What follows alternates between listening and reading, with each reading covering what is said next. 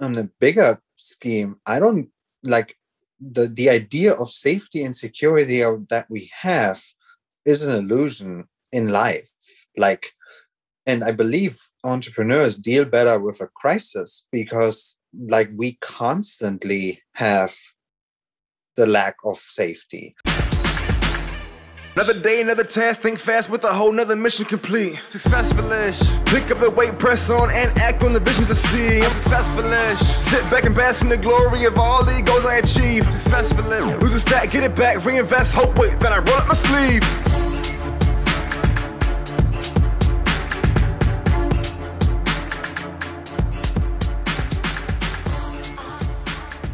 Hello, everyone. Welcome to Successfulish. I'm Sarah Michelle, and today I am hanging out with Ralph Kupper, one of my friends from Germany.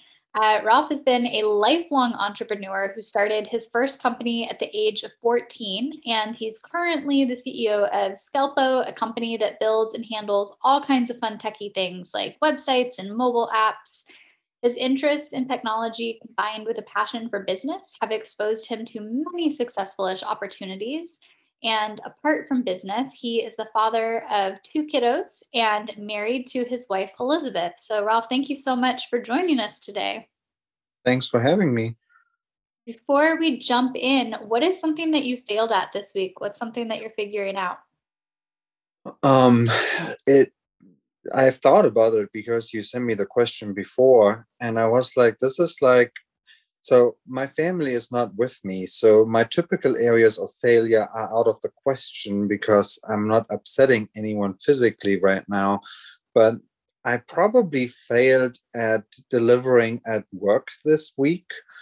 Um, like I'm an, I'm naturally optimistic so I tend to overpromise because I'm like, oh yeah, that would be fine. I can do that. And then I can't. So probably this week, that one for sure. But I also feel like that's ongoingly a failure that I produce. So there we go. yeah, that that's a tough one. I've struggled with that too. Of really realistically, I always think that things are going to be faster than they are, and especially if other people are involved, I always forget to account in the fact of how much time it might take someone to give feedback or for something to bounce back and forth across an inbox 15 times. So, yeah. And yeah. and like I'm a natural procrastinator too. Like all my life, if there's a test due the night before was the mm-hmm. time I actually looked at the stuff. And if, to be fair, that kind of worked for most of yeah. my life. So, you know, like it's not that I run into these huge issues because of this, but now it still hasn't changed. So, like, if I have to meet a deadline, the night before is the night when I'm actually like, oh crap, I got to do something. So, um, yeah. it's kind of my own fault, but like, I feel like this is just like in general an interesting area of life to look at like what are realistic expectations? How do people handle this etc so it's an it's a fascinating topic. Yeah and i think that procrastination is kind of a superpower in and of itself because i'm very similar where i you know i always said i drove my parents crazy because i would always tell them if i wait until the last minute it'll only take me a minute and they hated that and they were always getting on my case to jump on it earlier. But anytime i got a head start on a paper in school or studying on something i would get b's or c's. I wouldn't do that well. And anytime i hammered out a paper in the lunch hour before it was due i would get an a. And i think there's something about the the last minute creative thinking that just I for me, procrastination has made me more successful in many ways.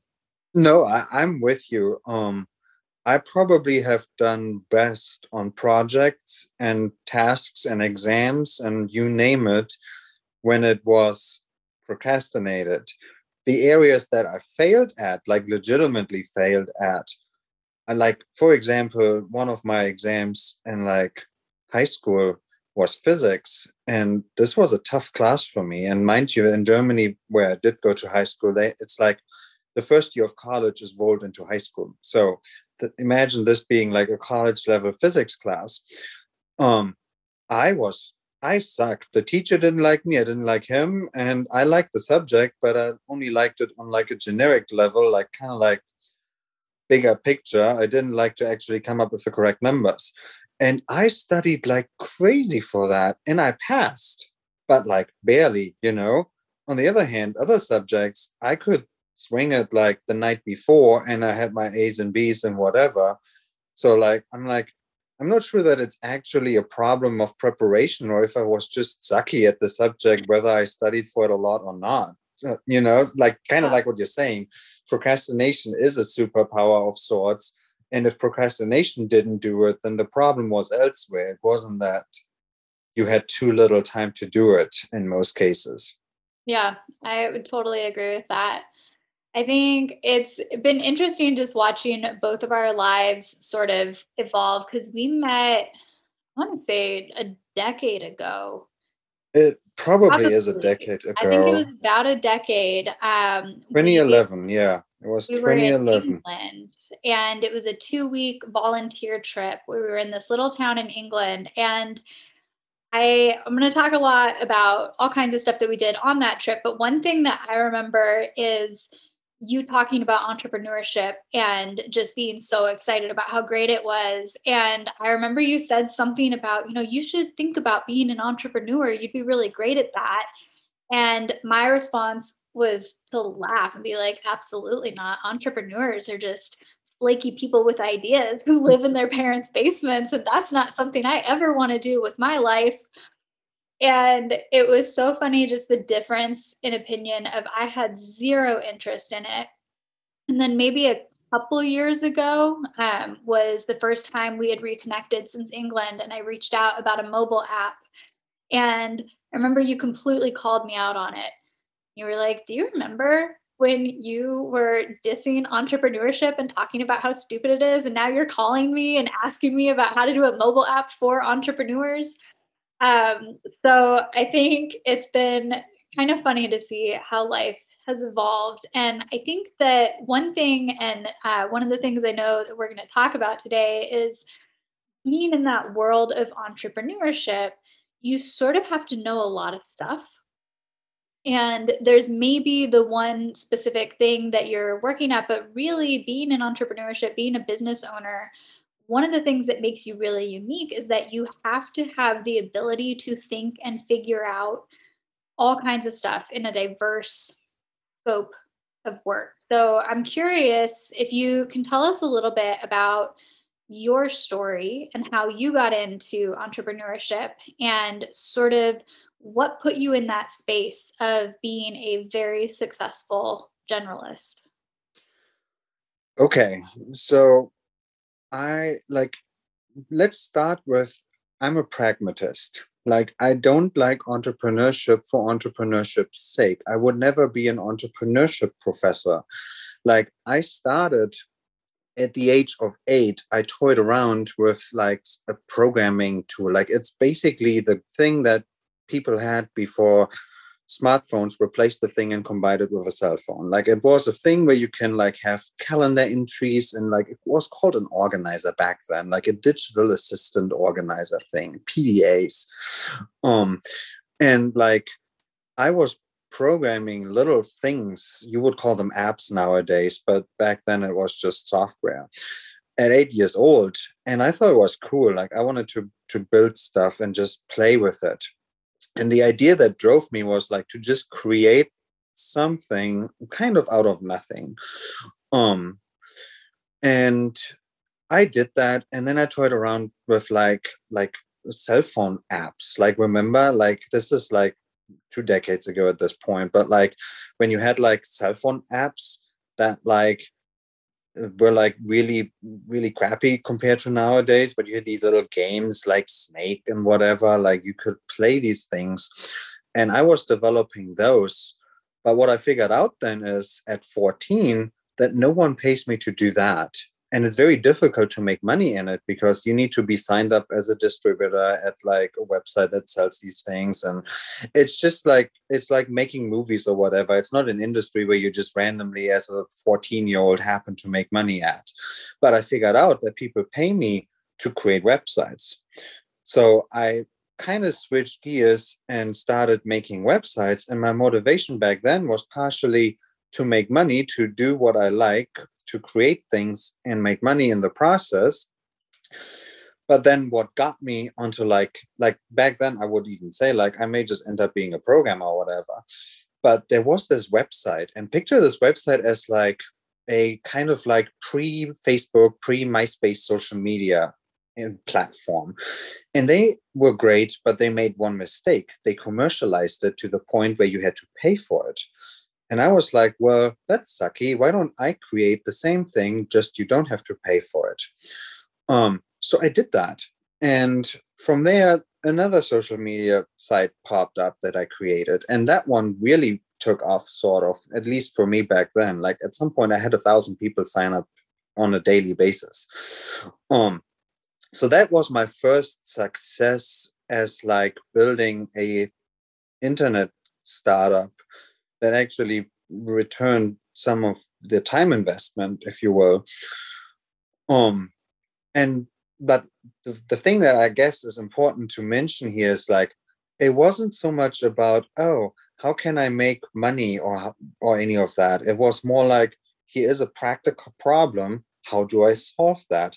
Is there a solution already? Like along the lines of if someone else did that i wouldn't have done it. It wasn't that i wanted to be i was so invested into social media and creating this thing it was more like i need this for myself so others need this too let's create a solution for it.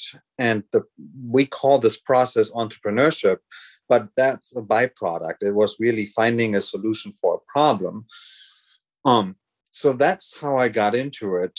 Um, and then I started to to build other things, had clients, um, did a bunch of things, and at 17 it reached the point where like it wasn't legal anymore to get that much money in without paying taxes on it. So my first company was started. And what's funny is my mom was the CEO because I was under eight, under the age of 18. So I couldn't legally sign anything so my mom was officially the CEO of my company, and um, she resigned, and I became CEO six months later when I turned 18.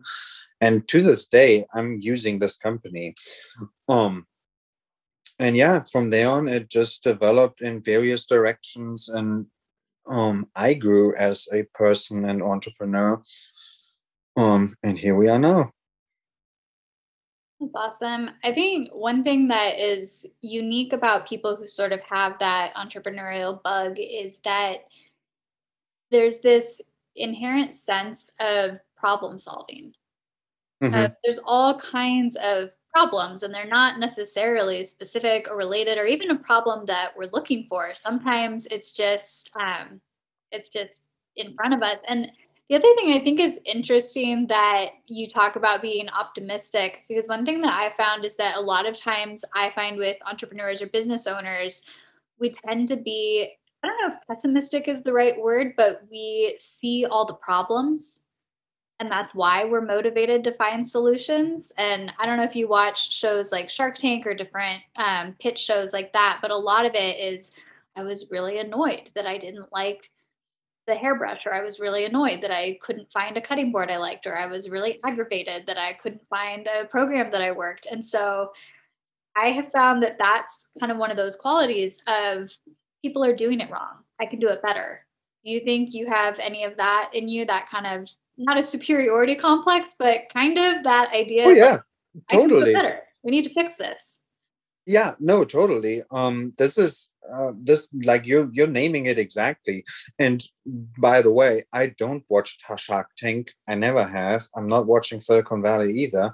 And one of the reasons is i don't see value in me looking other people solve problems. Like i'm like i kind of want to solve my own problems like if it's an interesting company okay fine i'll look into it but um i take no joy really in the general field of entrepreneurship which is why i was saying like i wouldn't teach this because i'm like i'm way too pragmatic. I'm like trying to solve my problem here and hopefully other people's problems too and that's a cool thing but um that's about the end of it. I don't need to necessarily dive deep into the theoretical concepts of how other people solve random problems. And so like i never really watched those shows but yes the, the general spirit is i observe that there's a problem. What is the solution for that? Um, and you see this across the board with successful companies. Like you see this not just like with little companies and smaller companies but like with companies that actually build products which is like the field that i've been in and i'm that i'm most passionate about um, you see this the fix for a problem that can then be scaled up. Um, and you see companies that fail or over the long term don't seem to be as successful as they were before when the problem ceases to exist exist for some reason um, a good example is for example myspace myspace solved the problem of like artists connecting to their audiences and somewhat like a social media thing like we would call it it was before facebook um, now, Facebook may well face that very same problem. And I see this a lot with like, I have an employee he's younger, he's like 10 years younger than me. He's not on Facebook and he has no desire to be. So, like, it's almost like Facebook is turning into this old people network. Um, and that and that's not necessarily horrible. Like, this is just the, the way things go. But you see, like, Facebook solved a problem but this problem is not a problem anymore because society learned to deal with the problem in various ways. Part of it is Facebook.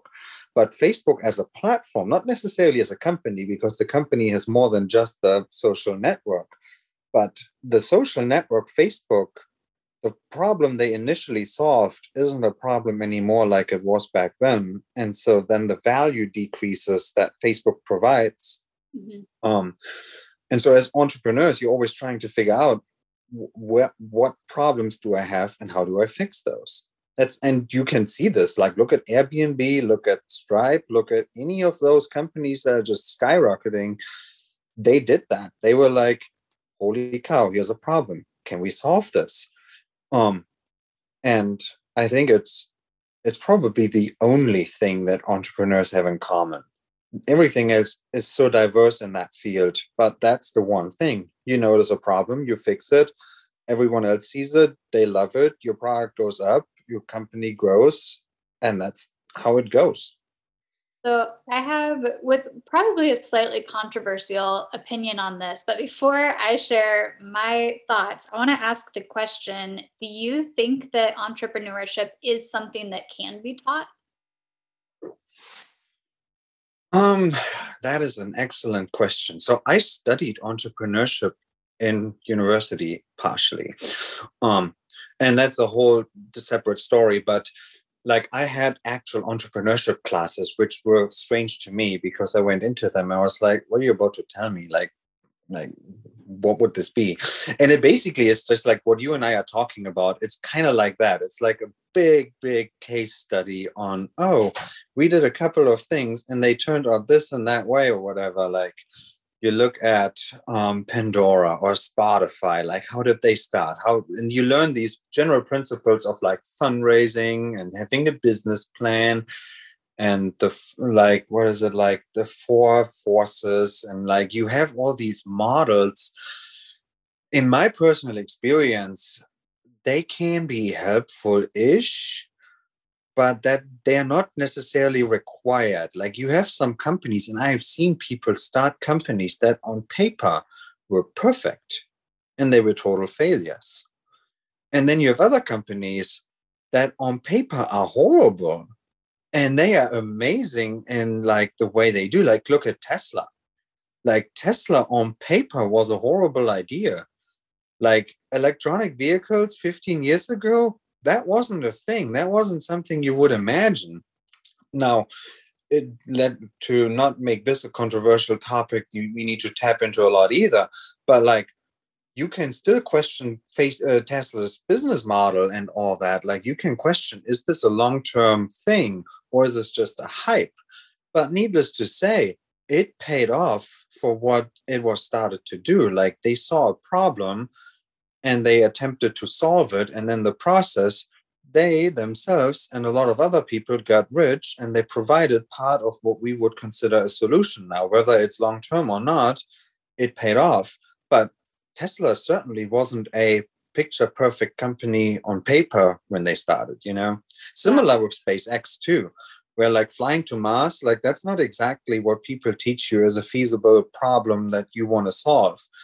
Yet somehow there is perceived value in there and that's i think a, a, good thing to think about too like what is the value versus perceived value and um and are you in a position to address that properly? Like is like if i wanted to start a spacex would that be successful?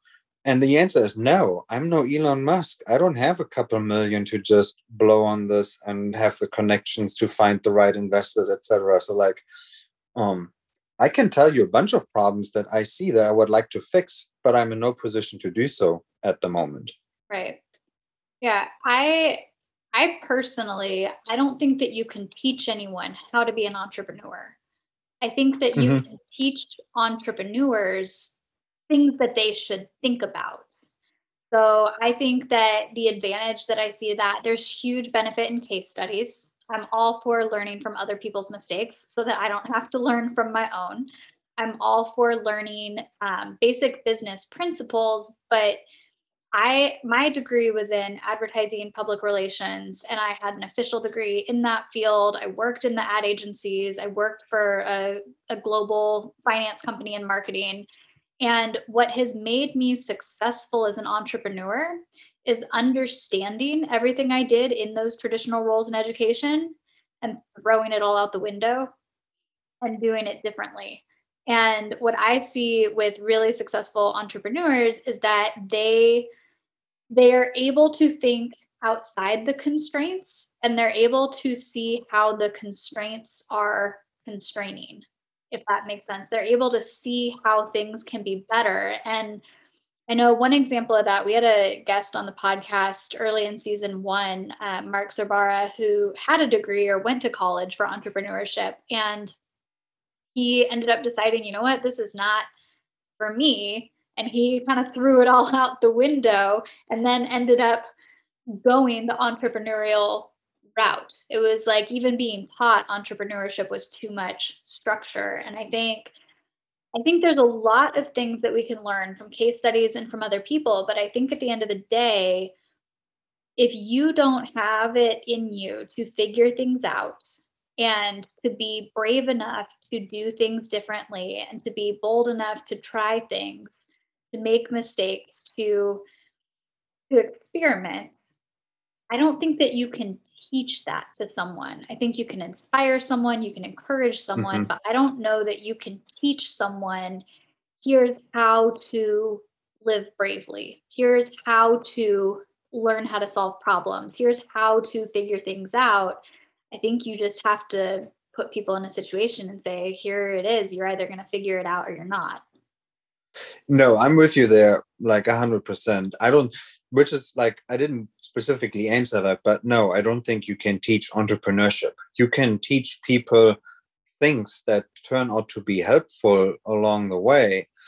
But like, I have seen a bunch of people study entrepreneurship to then work as employees for startups and do somewhat helpful things with other entrepreneurs.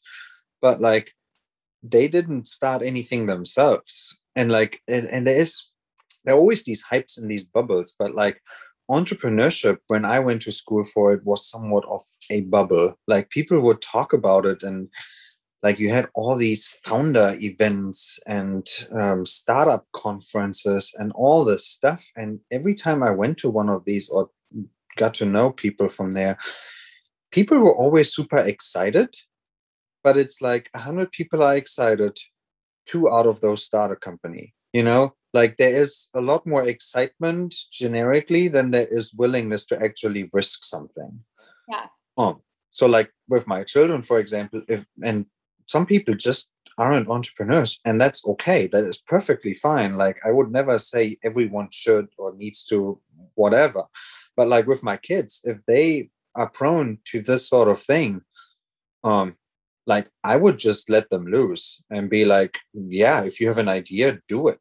Worst thing that happens is you fail and you know why you failed and you'll be better next time. Like there is no it's like walking. You can't walk for someone. You can help them, you can pick them up, you can you can facilitate, but they got to do it themselves and they will fall and stand up and walk and then run, you know, like it's it's learning by doing. It's not it's not something you inherently can teach in an academic way like you could math or something like that. Right and i think that's an interesting point to bring up too is a lot of times we think of entrepreneurship and we just think of the fun part of having the idea and creating something. And i know like when we talked in england that was in my head that's how i had always heard of entrepreneurs those are those flaky people who have all these big dreams and inventions and then they never actually see them through.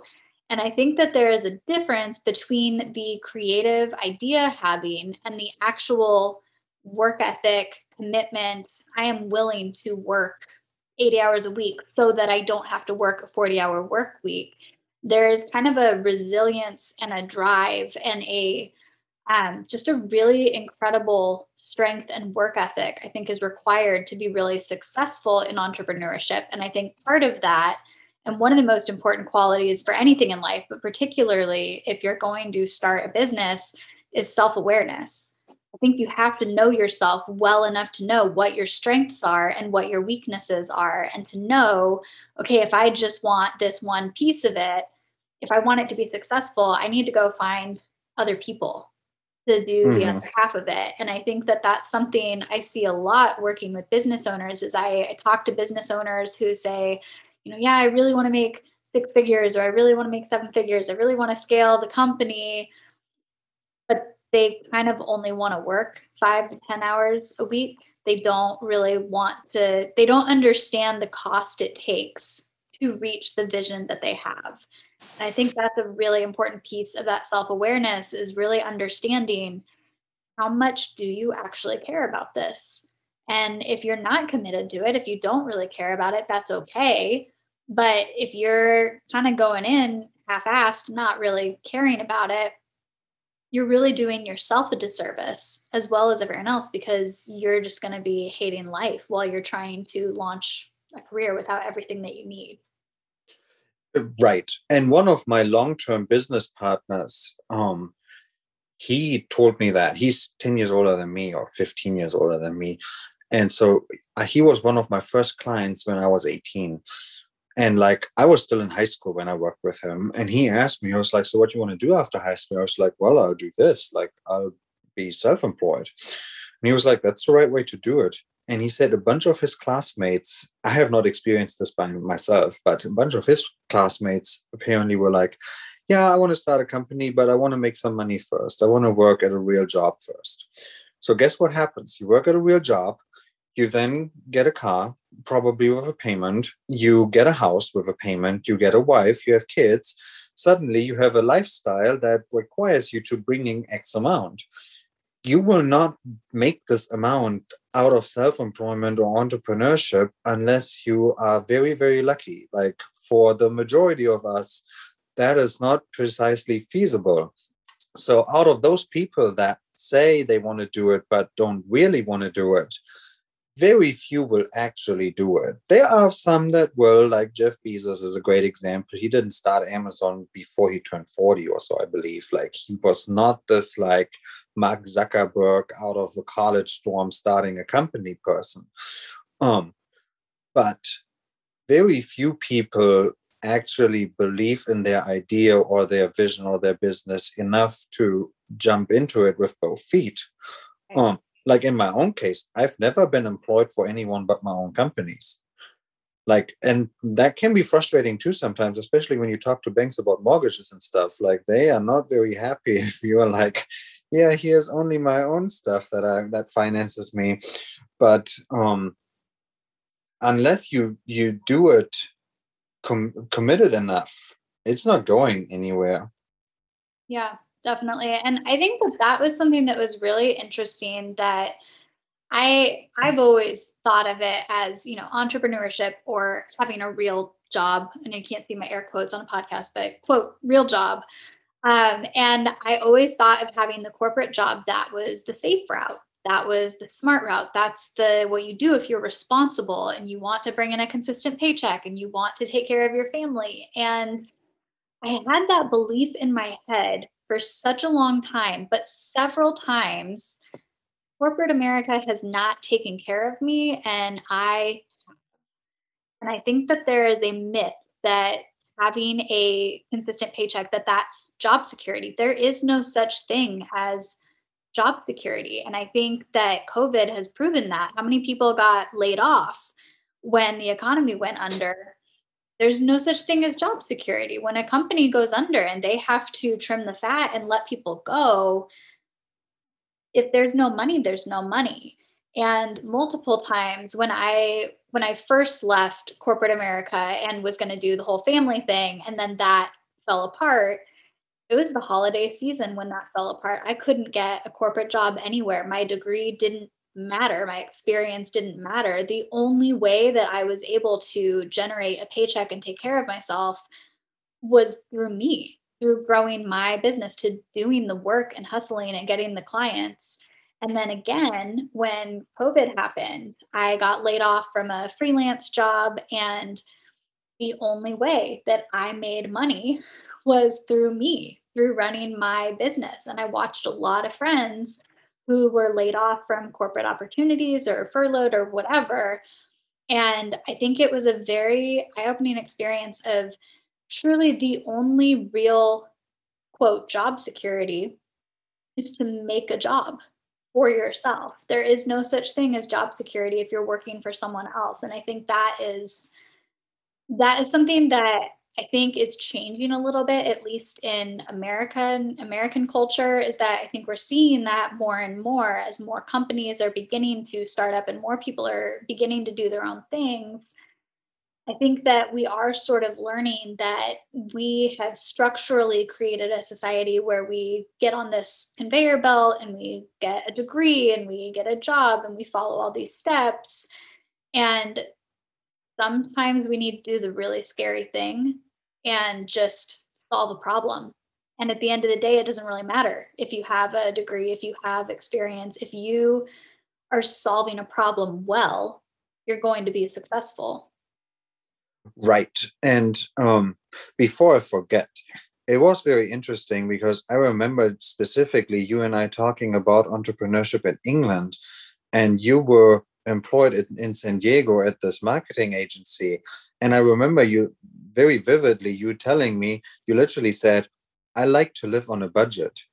Hmm. um and when you said that i was just thinking well who doesn't? But that, that, that's not exclusive like that's not exclusively to like having a full-time job. Like sure there's some potential stability here and there.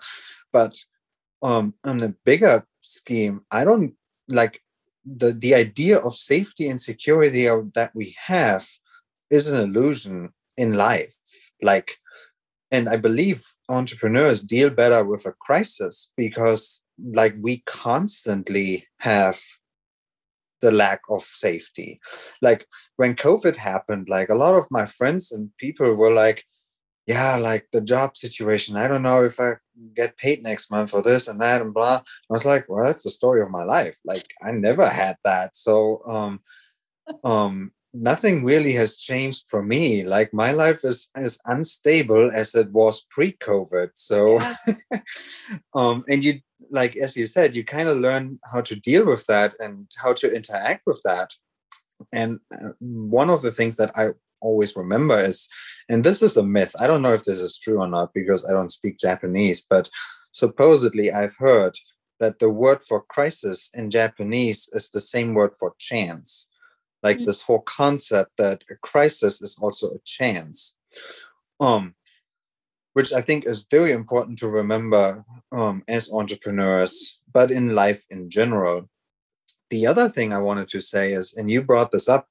So remember, I come from a different country with slightly different culture, and like I look at America as I, I'd like to say from an outside perspective, though that's not entirely true. Like my wife is American, my kids are American German, so like, um, I'm a lot less German, but I'm also not fully American, that sort of thing. But um, the American culture is very idealistically structured. Like you have hmm. this concept of the American dream that you send your kid to school at after birth or so, like very early, to then do as much school as possible with all kinds of extracurricular, go to high school, and then go to college, get some fancy degree to get a good corporate job that provides you with all the safety, and you go through the ranks in the company, end up being the VP or the president of the company to then um, switch over to become a senator and ultimately president or whatever. Like something like that is the unspoken idealistic career life path for Americans. And a lot of my friends confirmed this thought. Like they they would say things like, I've always felt like I I didn't do what I was called to do. Not that anyone would say it by name, but there's this like this unspoken expectation of you need to grow bigger, better, the next big thing. Um, and COVID is exposing and has exposed the flaws of that thinking. Hmm. Um, but I think it started before. I think COVID was just the tipping point. So, for example, the kid that I mentioned before that works for me, well, kid is not the right term. It's a young man, but he's 19, works for me. Um, like he doesn't have a college degree. And when he applied to work for me, I was like, So tell me about yourself. And he was like, This and that. I said, What's your academic experience? And he says, Well, I have a high school degree from homeschooling, but like, I don't have college experience. Um, and I was like, So why not? Do you want to go to college? And he was like, No, I don't. I said, Why is that? He said, Well, for one, it's expensive, it's outdated, and it's not practical. It doesn't teach me anything that I don't know. And the last one he said, in our field of programming, most successful programmers don't have that because like they aren't successful due to their college degree. In fact, there are more successful programmers that didn't finish college.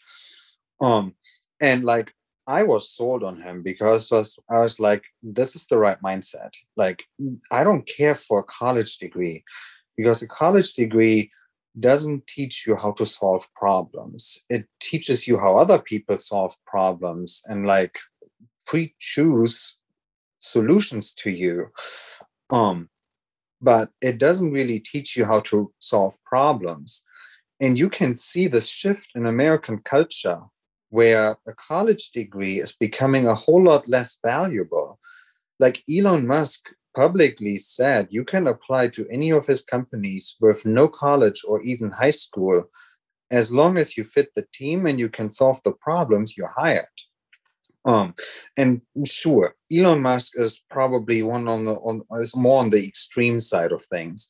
But sometimes just for fun i look through job offerings. Like i look up at like my bank. What what are their requirements and I see increasingly frequently things like um, requirements, a bachelor's degree, or equivalent work experience. Now, that's a very vague term. Like, what is that? What is equivalent work experience? But like, you see this shift in culture where where people realize what we've been taught is safe and secure and prone for success doesn't always isn't always true. And there are many factors to it. There's cost there's like life situations applicability and all those things. But you do see how society is changing um and how entrepreneurs kind of have the upper hand in these situations because they've been used to it. Right. very few entrepreneurs pride themselves with their degrees you know like they never looked at that as oh this is an important piece. And now due to covid and everything changing and stuff it's like everyone else kind of has to catch up to that. Right. Well and i think one piece of that too is that we we're sort of in this cultural mindset where you go through the steps you climb up the ladder and then you're good you have your degree, you have your job, you're it's kind of taken for granted that you're going to get the promotion. You're going to you're going to follow a very linear path in mm-hmm. life. And I think that a lot of why entrepreneurs haven't felt as affected by crisis is because we have realized there is no such thing as a linear path. Mm-hmm. Life can knock you on your ass anytime. And if we're able to adapt and we're able to problem solve, it doesn't throw us as much because we're not scrambling and stressing, trying to make reality fit the only narrative that we know how to tell.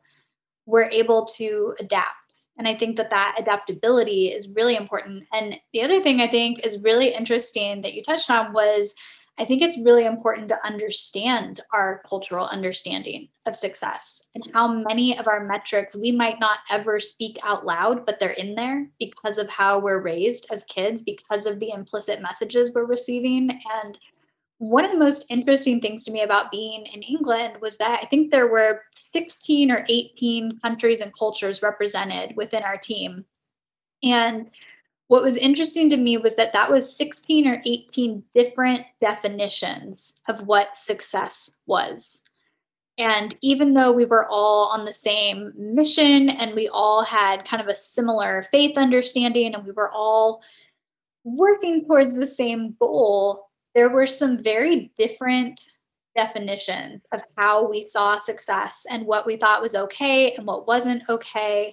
And that was really interesting to me to see how different countries and different cultures shaped our understanding of what was appropriate, what was inappropriate, what was a good idea, what was a bad idea. So I think that is for me understanding the messages that are floating around understanding the implicit messages and how culture works has been really helpful do you feel like being cross-cultural and seeing um, you know germany i know in europe it's all the countries are kind of sort of connected even though they're different so i'm sure you have a better understanding of entrepreneurship in france and england and scotland and surrounding areas, do you feel like being exposed to different geographies and different cultures has made you more successful or given you a broader lens of looking at how to define success? Um, so, right up front, America is world class when it comes to entrepreneurship.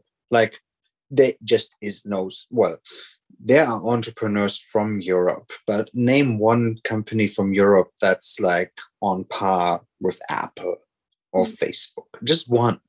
The only one that most people don't even know is European would be Spotify. They're Swedish actually. But that's like the only one that's sticking out. So like in Europe and in Germany specifically, entrepreneurship is not at all the same thing as it is in America. Here in America, entrepreneurship is like if you say you're self-employed, that's okay. That's that's a thing. Like people do that. Everyone has someone who's self-employed in their family or so. And like when we bought the house that we bought here, the bank, I mean, it's annoying to deal with them when you're self-employed because they like check everything. But they have processes for that and they know how it works. They've done it before. Like it's it is very possible. It's annoying but it's possible. I kid you not in germany you there are like three banks that will give you a loan as a self-employed person also there are very few options. Like most banks will flat out say we don't read balance sheets. We cannot give you a loan because the culture is so different. The culture says you have a contract your employment contract and that contract binds you to the employer and vice versa. So you can, cannot be let go quickly. Like you can only be let go at the end of your contract. Um or the, at the same time you like you can't leave them either. So like it's it's a much more solid idea of what employment looks like which allows for some beautiful things. Like you can have vacation times and like there's a very different lifestyle attached to that America doesn't have that so much. Like you can be you're, fired for. In- you're committed to a job in Europe, so when you sign up for a job, it's you're going to work for us for five years, and you're locked into that. Potentially, yeah. Like you can obviously ask to be let out, and and there you can have in the contract that there are reasons for you to go, but you can't just on on like a moment's notice be like, "Yep, I'm out." Like they could sue you for that because they were banking on you being there. Um, and it's it's different in European countries too. Like I just know that Germany is very particular about it. Um, because it is it gives mutual assurance that you will not leave them and they are they keep paying you Um, obviously, there's always a situation that could throw anyone off like if the company goes bankrupt or whatever like it's it's a little idealized but it's a lot more solid than it is here. Like in other words if you apply for a mortgage at a bank they just want to know that you're employed somewhere because they know if you're employed they can't just get rid of you and you are not just leaving so you will be able to pay your bills. Um which is very different here. Um now the downside of this is Germany doesn't really inspire innovation a whole lot. Like people are a lot more into time off and vacation time and having a fixed income and those kinds of things.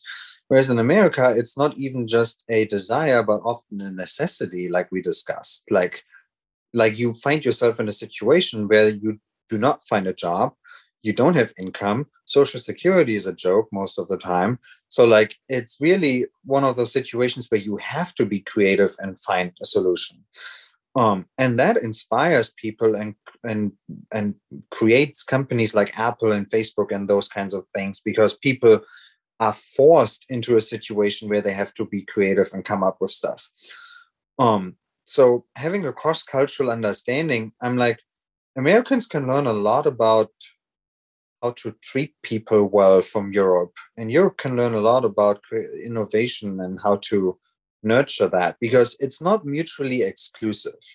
And you see this a lot in younger companies and startups too, where they have like like maternal leave and paternal leave and they are like very supportive uh, outside of what the government requires because they're like if we take care of our people they will take care of us and um america is adapting there but that's not corporate really. That's more like the startup world where you have entrepreneurs and, and younger folks often that look at the status quo and are like i don't like this. And so they do it differently. Um and it's it's cool to see. And i think it would be good for a lot of germans to go to america and check out how entrepreneurship can be. And that would be really good for them to learn it would be equally good for Americans to go to Europe and learn about like a healthcare system that doesn't rip you off, for example, like stuff like that.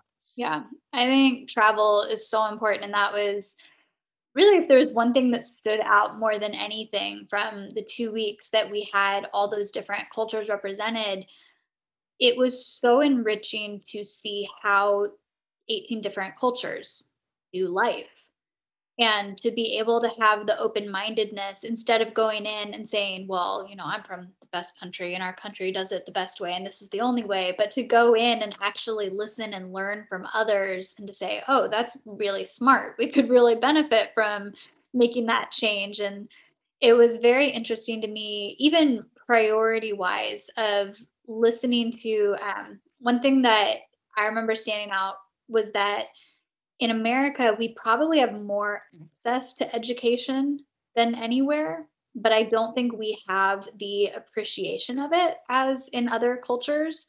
And it was very eye opening to hear people from all over the world who spoke two and three different languages and who very fluently not only knew their own countries' histories, geographies, and just all of that, but also knew Americas and also knew other countries. And I consider myself fairly intelligent. I like to think that I'm in the the top half of education and you know caring about life um, but it was still it's very sobering to me when i travel to realize wow we are very we're not as worldly in America. We're very American a lot of the times, where we really only see our perspective. And I don't know if that's because we are a melting pot, so other perspectives are in this country. Um, but every time I have gone to a different part of the world or even a different part of the country, there's huge differences in business and entrepreneurship between New England or California, where I grew up, for example. California didn't really care about education. Nobody asked if I had a college degree or where I went. They wanted to know who I knew and what my experience was. Whereas in New England, you could be 30, 40 years senior VP of a company, and the first thing in your bio is still where you got your bachelor's degree. So I think it's very interesting, just different parts of the world, what's important and how we're defining success. And I think that while entrepreneurship is about figuring things out, I think a lot of times it's also about understanding the game and knowing, mm-hmm. you know, if if my goal is ultimately to do one thing, maybe I do need a college degree to be able to take these steps to get the connections or to get where I want. Or, you know what, I can get there another way. So I think that that's really important of being able to map out what are we actually running after? And are there really steps that we need to take to get there? Or is there an alternate path? And if we are taking an alternate path, is that going to be more difficult and are we up for that challenge and i think that is back to that self-awareness of really understanding what's involved and knowing ourselves well enough to know whether we're committed to finishing the journey so that we don't poop out halfway through the trail yeah um those are good points um and it's true. Um i'm trying to think. So um all of what you touched on is is basically around this whole concept of um, what does it take to be successful? Like how do we like what do we what do we define success as and how do we get there?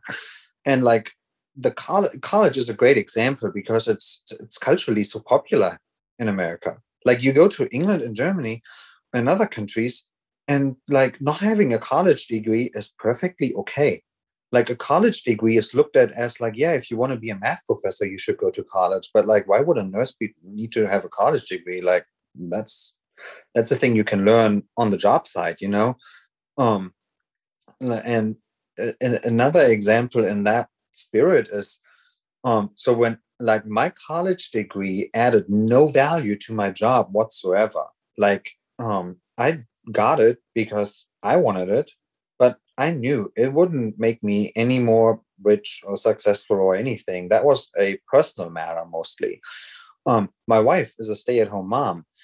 And that's an interesting topic too in this spirit because in, in America, but across the world, I believe, um, being a parent and not having a career is not something that is looked at as a, a fulfilling job like there is this pressure like that you need to have a job that's reputable that's looked upon as something nice or good or whatever and then you need to have that or your life isn't complete.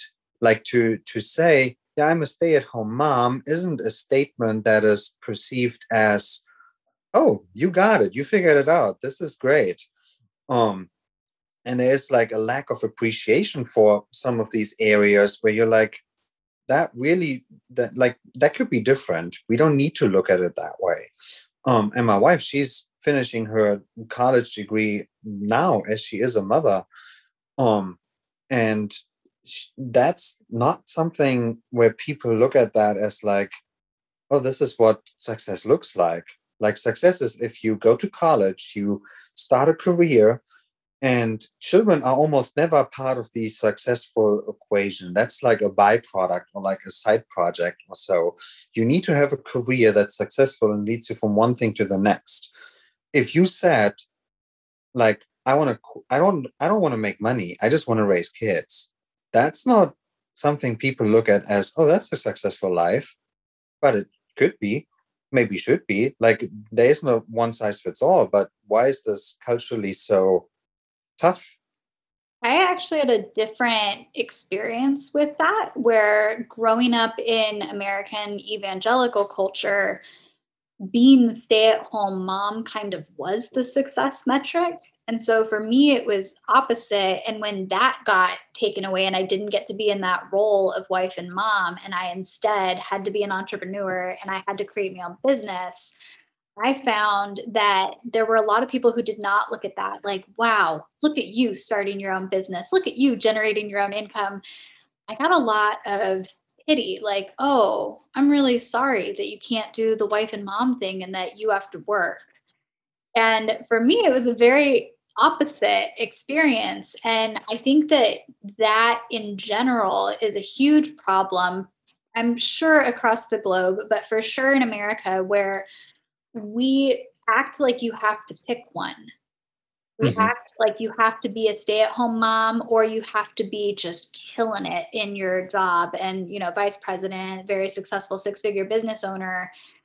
And we have these boxes. And even when we meet people, the first thing we ask besides their name is, What do you do? That's the first thing that comes out. We, you know, define yourself in a role. And we're kind of subconsciously casting people of okay you're at this place in life so you're probably in this income bracket and you have this skill set and this education set and subconsciously we're forming all these other opinions as we're meeting people but the pressure of having to define ourselves in a single role it's very rare to meet someone who you say you know what do you do well i am a mom i run a business i run i cook i you know we don't list off all the things we do we have to pick whatever that top priority role is.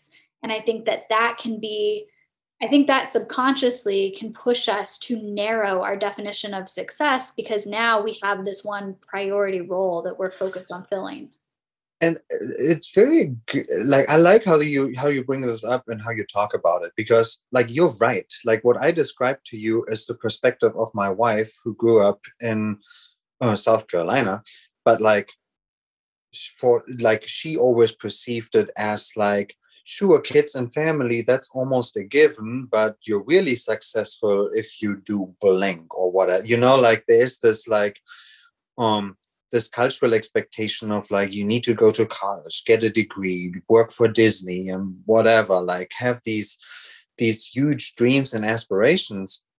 But i like when you said that i was like it's true because there is like people have a problem if you if you have one side and not the other.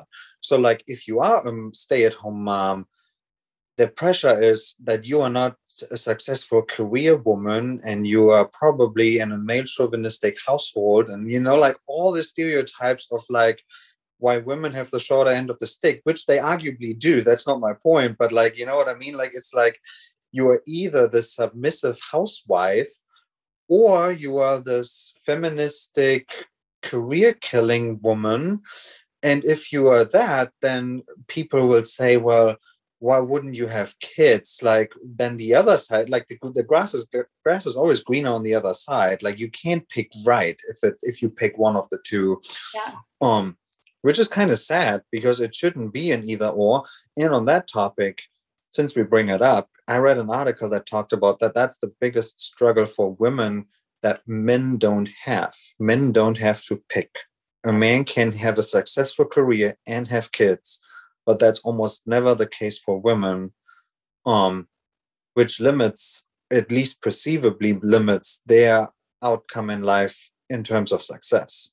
Yeah. And there it's very difficult when there is judgment on either side where if you choose to work, well now there's judgment of God, you're not staying home with your kid. You're not raising your child. You're letting a stranger raise your child. And there's all this pressure. And then if you stay at home, like, oh, so you just like, what do you do? Like watch cartoons all day? Like you don't, you don't have a real job. You don't do anything. And it there is a lot of pressure in that. And I think that it's so important for us to step back and really think about making success personal like yes there's always going to be objective metrics but personally for me what makes me successful and what makes me happy and there will always be opinions from everyone on whether i am successful or whether i'm failing depending on what lens they're looking at me through. But at the end of the day if i'm trying to appease all of that I'm going to go crazy. I'm going to end up in a nut house because I'm trying to meet 15 different standards of success, and that is impossible. But if I can look at my life and say, you know what, my life is balanced across all these areas, I am doing a job and getting income, doing something that I feel like I was created to do, it's fulfilling. I, you know, if I want to create a family and that opportunity arises, I can do that. I'm keeping my health in check. I have a lot of fun. I like to explore. If we can keep all of this in balance, at the end of the day, that's what really makes us successful. It's not about finding success in work and family and all these different areas. It's about knowing that when my head hits the pillow at the end of the night, I'm pretty satisfied that I'm a successful human and that my life is meaningful and enjoyable.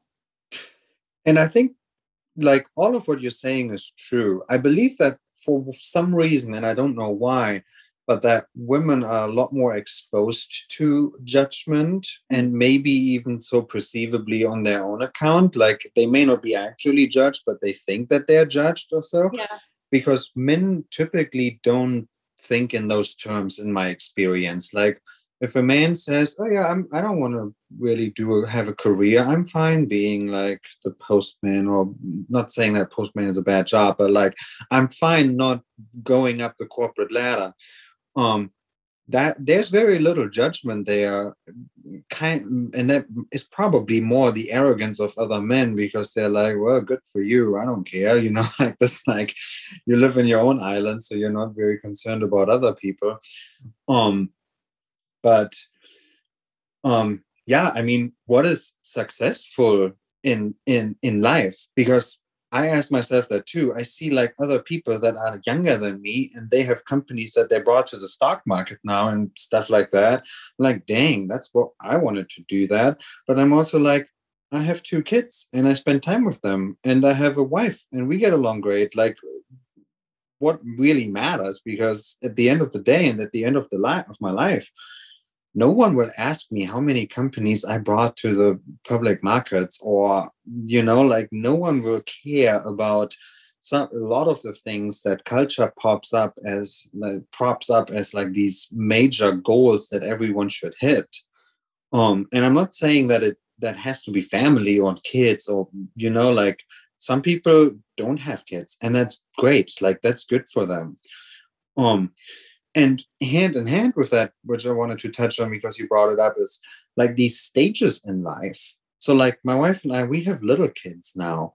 So no my body is not the beach body that like not that i really desire that but i'm like i could be in better shape. You know like that there's definitely this stage of like in this stage in my life i can't do it all. I can't be the person who runs a business as a involved husband and dad is physically fit and repairs the house and does all the things. It's like i'm more i'm successful-ish in almost all these areas which is when you approached me about talking about this and you i was thinking like it's such as entrepreneurs but as me personally too like i'm not very great at any single one thing. I'm okay in many things I'm good at some things, but like the balance, which you mentioned too, is what makes it. Like that's the mix. Like that's me. I'm not very good in programming. I'm not very good in accounting, and I'm not very good in running a business. I'm pretty okay in these things, and the combination makes that a, a, fairly successful piece. But there isn't this single one thing that sticks out as measure of success or measure of um, how good I'm at it, if that makes sense.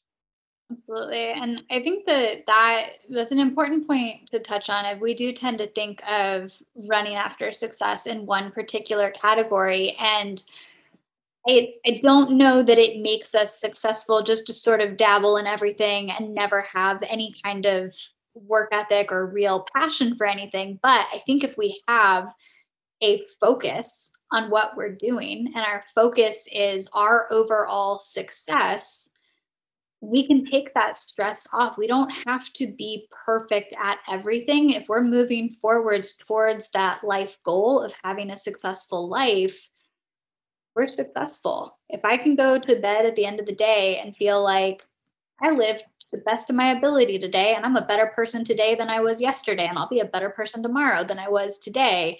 It's not about it's not about giving up or having defeat or sort of not showing up in life. It's not about just sitting in the middle and saying, eh, good enough. It's about recognizing that we have the freedom to choose what makes us successful. We have the ability to really think about what is going to make our life worth living and to create that life intentionally every day without burning ourselves out in the process. Um, yeah, um it, it it struck me when you were saying that um how like my wife and I deliberately decided for her when we figured out we were pregnant with our first like i didn't want to be like and i wasn't like oh so you stay home and i have a career. Um but we were like like it was like we have a kid. The kid is important. Like we are not just shoving the kid to some daycare so we can live our careers. Like no. So my wife was like okay i'll stay home with the kid. That makes more sense economically. That that's um, i am okay with that. We will do that. And her college career took a backseat. She's still finishing that. Um but this whole concept of like we don't need to do it all at once. We have different stages and we can do things at different times. And sometimes things take longer and are different. My aunt, for example, she had kids when she was very young and she didn't go to college until in her late 40s, I believe. And she became a high school teacher.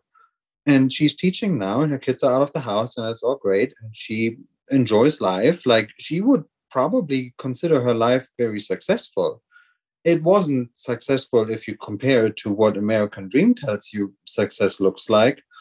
Um, but like as we talk about it, like there, I believe we should challenge the status quo and the cultural expectation to be more open to do things that are right, even if they are not what culture says it should be necessarily.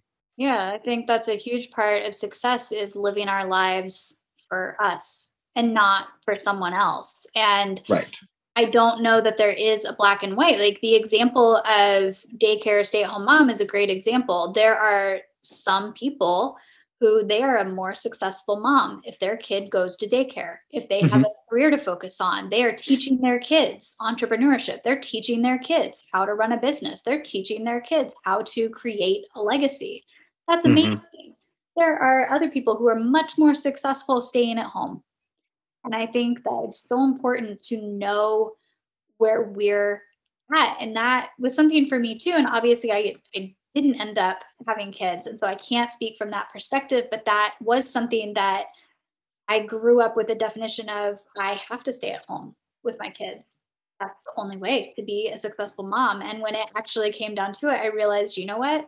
I don't know that I would be a great mom if I stayed home with my kids, I think I would go a little crazy. I think that I need to have I I'm not wired that way. It makes me more successful to be in the world of running a business. Uh, uh, in full transparency, my wife is like you in that way. Like my wife is and me too.